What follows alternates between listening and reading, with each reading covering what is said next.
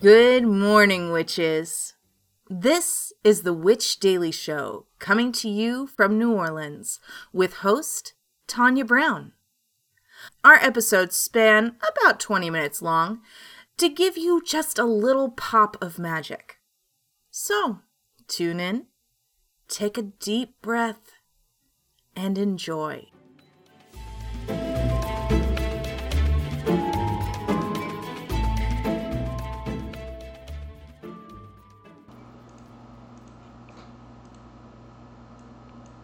Good morning. It is July 18th, 2023. It is Tuesday. I am Tonya, and this is the Witch Daily Show. Today's episode is brought to you by The Swallows. So let's get your day going with a little magic. Our quote of the day is Courage is resistance to fear, mastery of fear, not absence of fear. Mark Twain. So we are drinking a seance this week. Uh, I love seance. It is a very chocolatey tea. If you know anything about me, chocolate's like my most favorite thing in the world. I love every form of it. I love it savory. I love it sweet. I just think it's like the best thing in the world. So, uh, the Aztecs believed that cocoa would bestow upon mortals wisdom. And with this in mind, seance is a chocolate lover's dream. So it's cocoa, black tea, chicory, just very indulgent and dark. And oof, I love it. So we are talking today about cacao nibs. So, what are cacao nibs? And why did the Aztecs believe that, right? So, this comes to us from thenationalnews.com. If you were told that drinking a warm, concentrated chocolate drink could help you achieve inner awakening, guide you creatively, release pent up negative emotions, and kickstart the healing process, would you decline? Probably not. Most of us would be willing to give it a go just for the taste alone, if not for the mood enhancing benefits caused by the rush of serotonin, dopamine, and endorphins triggered by the consumption of chocolate. However, if you assumed cacao was chocolate, or cacao's older, darker sister, um, you're in for a bitter awakening. As it turns out, there's a lot more that distinguishes cacao from cocoa, more than a vowel reversal. Yet many people are fooled by the similar sounding name and place of origin. Most people who try cacao for the first time find themselves shocked by the spicy bitterness of the brown liquid that looks and smells um, like chocolate but tastes nothing like the bar most of us are familiar with.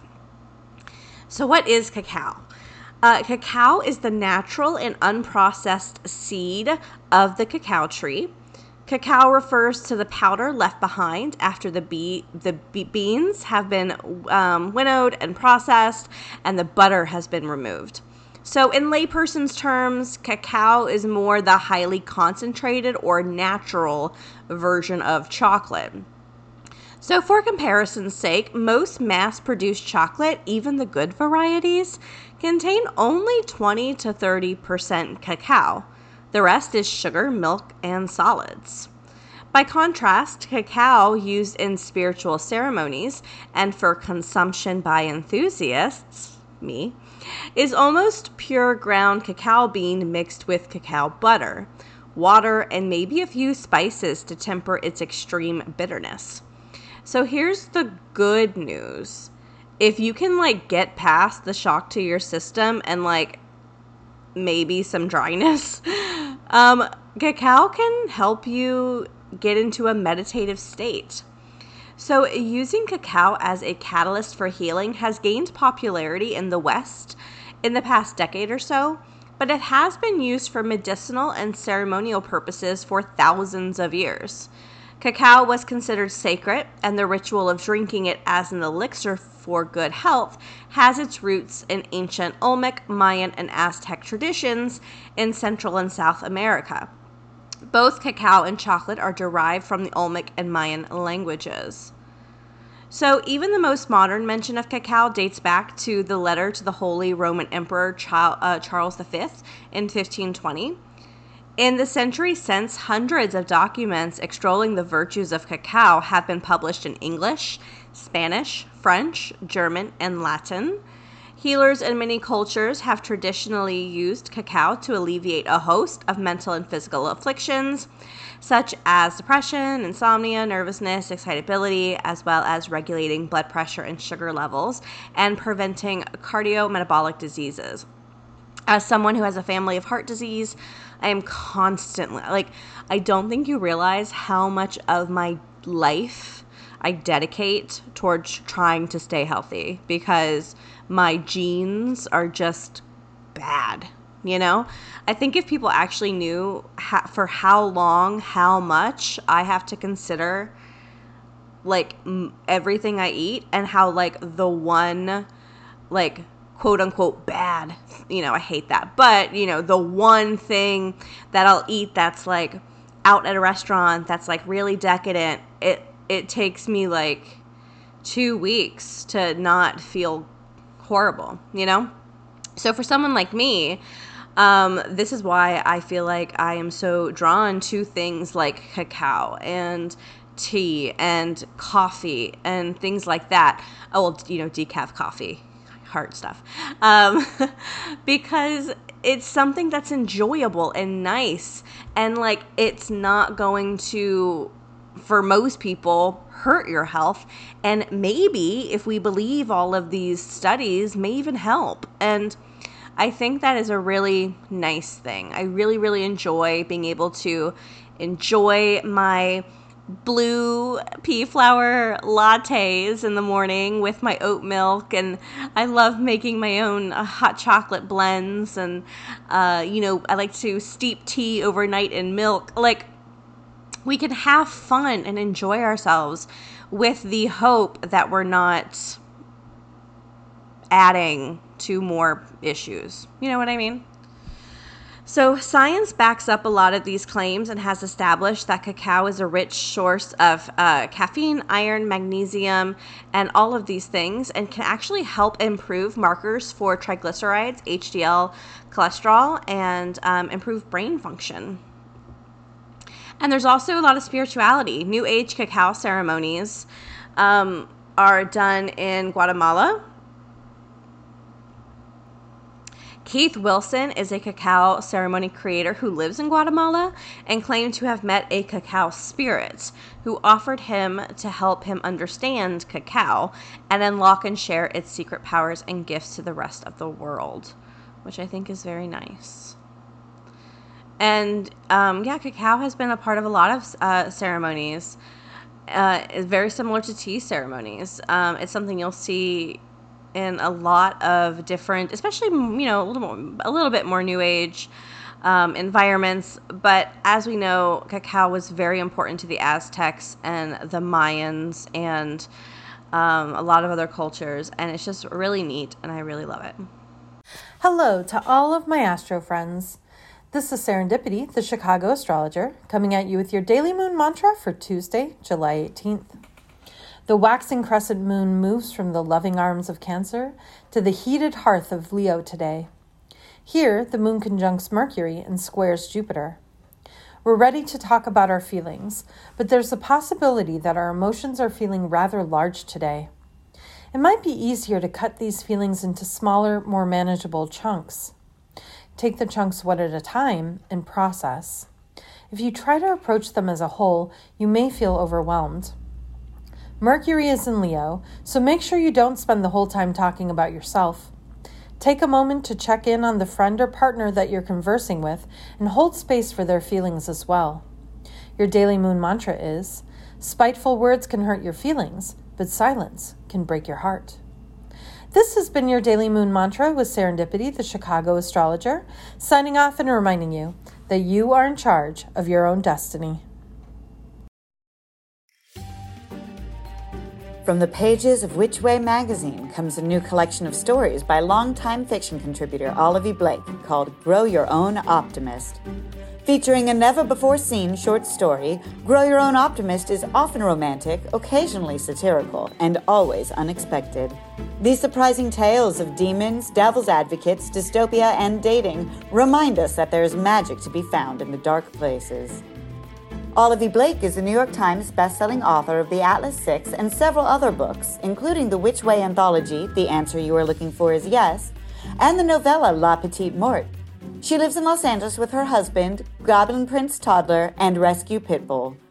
Find the new anthology series, Grow Your Own Optimist by Olivia Blake, wherever books are sold. All right, so moving on to some headlines. This comes to us from LosAngelesDailyNews.com. Filmmaker seeks out esoteric texts for his vast collection. Ooh, I don't know how I found this, but I like it. So, when filmmaker Elias Merhige made his movie Begotten in 1989, he hoped, like any recent film school grad, it would change his life. And it did, but like not how he imagined. it launched his career, highlights of which includes Shadow of the Vampire, uh, Suspect Zero. But beyond that, Begotten introduced him to the world of um, pre Christian volumes of texts, specifically Corpus Hermit. uh, Hermeticum, a series of texts that espouse an understanding of the universe based on the principles of astrology, alchemy, and magic. So, Merhige has a translation of the ancient texts, about four volumes published in the 20s and 30s, in his rare book collection and he has acquired 2,400 titles at auctions through private dealers. The focus of his library is early mysticism and Freemasonry, including volumes like um, by authors like W.B. Yeats and Ludwig Wittgenstein. Central to his collection is a first edition set of the works of German philosopher Jacob Boehme whose first work, Aurora, appeared in 1612, reintroducing ideas uh, derived from that original set of books that he was really eager to find. The library includes rare 17th century English translations of Boehme's work, as well as former Church of England priest William Law's translations from the 18th century. So the four volume collection formerly belonged to the Earl of Cromer, who served the consul general of Egypt from the 1800s. Wow. This guy probably knows so much, and I think I would do anything to have dinner with him. Adherents include occultists like, uh, yes, Aleister Crowley, author Conan Doyle, Bram Stoker, W.B. Yeats, um, a- among many others, including Olivia Shakespeare. Wow. This is so interesting. He said, What I'm after is what animates the human being, the kind of things the romantics were after. Like when Mary, when Mary Shelley wrote Frankenstein, what is that spark that animates life? Merhige wonders. Maybe that's my attraction to analog film the physicality, the emulsion that reacts to light and to chemicals and then creates the image with which you tell your story. It's a living organism, like a human being. With certain film stocks and certain lenses, I can create color and images. Oh. Wow. Oh, this is really neat. he has. So I think I've mentioned before. I don't know if I mentioned this to you previously. Oh, this is so neat. Okay, so a fun history tarot fact. So, um, tarot was considered a card game when it was in Italy. And then once it got to like German and France, the occultists got a hold of it and then kind of turned it into a little bit more of what we know it today. Um, but the occultists uh, d- decided to make uh, their occult students hand draw or handcraft tarot cards as a part of their learning, as a part of their like year and a day sort of class, right? So apparently, this guy, he has an 1888, so year 1888, hand painted tarot deck bearing the stamp of Madame uh, Blavatsky, co founder of the Theophys- uh, Theosophical Society of New York and is among the items in E. Elias Merhige's rare collection. So that's probably where this came from. I mean, they don't mention that in the article about how tarot became like um, a chore or like a practice to do when you were um, an, um, a new occultist among like the German and French prominent occultists. But that that sounds like exactly what this is. A hand painted tarot deck um, which has a stamp of a the co-founder of um, a prominent kind of New York coven, it kind of makes sense that maybe this was either Madame Blavatsky's or one of their students. Hand de- handwritten or hand drawn, hand created deck that they had to do in their occult studies. Isn't that neat? Wow. Oh my gosh, I would do anything to interview this guy. I'm going to find him. Not to sound creepy, but I'm gonna, and then we're gonna talk to him. okay, anyways, honestly, is this what this episode should be about? I had another topic, but I'm so enamored by this. So I think this is just what the episode's about. Nearing completion, his epic novel titled Virillion grapples with similar ideas grounded in the Hermetic tradition. I'm referencing through the last five or six thousand years of civilization from Asia to Egypt, to ancient Greece to Rome to the Renaissance to today. Everything you see here represents a small part of a larger atlas of the essential nature of the human soul and how it is constituted and how it manifests through images, feelings, and words. Wow. Uh, the last thing this article says is, quote, this is really what I'm after with the library, which is to create this kind of working mind that I can walk through, Murray explains. When I read their thoughts, they mingle with my thoughts, they come alive again. I think the library is the closest thing to immortality. It's where the dead speak to us and become alive through us. Oh. Why am I obsessed with this? Honestly, for real. I think this is the neatest thing I've ever come across. And this was originally going to be just our news article today. But I think this is just so cool. I just decided to like keep talking about it and make it our main topic. Wow this is neat, especially the hand painted tarot, because if you know the history of tarot, you know kind of what had to happen for like a hand painted tarot deck to kind of occur, especially with the stamp of a prominent um, Theos- uh, Theosophical Society of New York president. Like, just the things in history that had to go down with tarot um, traveling from Italy and then to France and Germany, and then the occultists deciding it's going to be a big prominent part of their practice, and then uh, incorporating it into their classes. And so there's going to be probably quite not quite a few, but there but they exist. These hand created tarot decks exist out there because they were part of occultist students' uh, uh, syllabus, for lack of a better word. So for him to have one, especially from the 1800s, from this coven, I think this is the co- or coven. I don't know if coven's the right word to uh, describe the Theosophical Society of New York. I, I think it is, but I think Hans Holzer was a part of that. Okay, I just looked it up. He was not. uh, but anyways, I just think this is the coolest collection. Um, I've actually have started collecting rare occult books.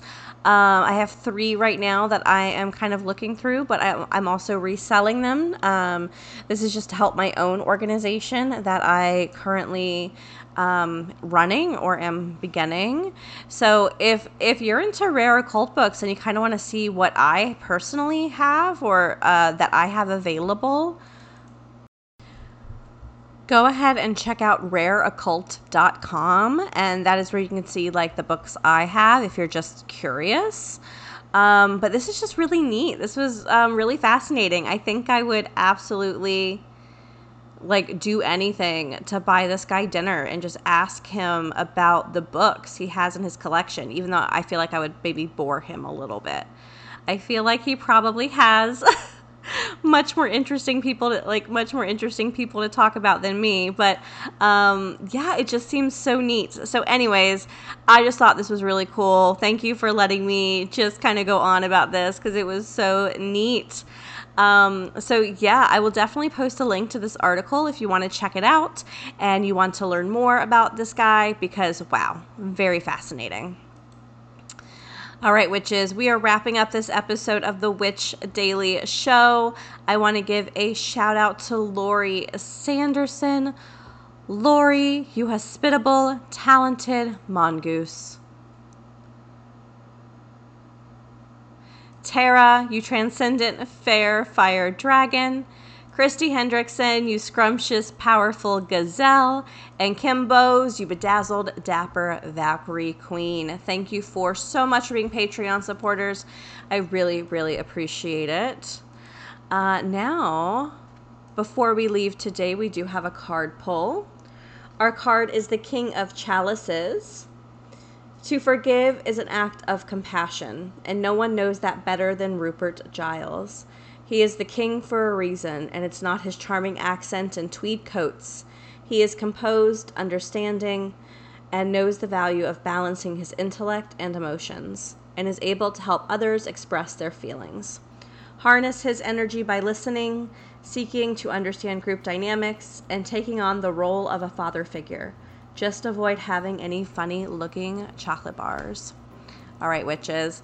That is all I've got for you today. Don't forget any books, decks, headlines, sources, anything we have referenced today can be found in the podcast episode description or witchpod.com. And we will talk again tomorrow. Bye.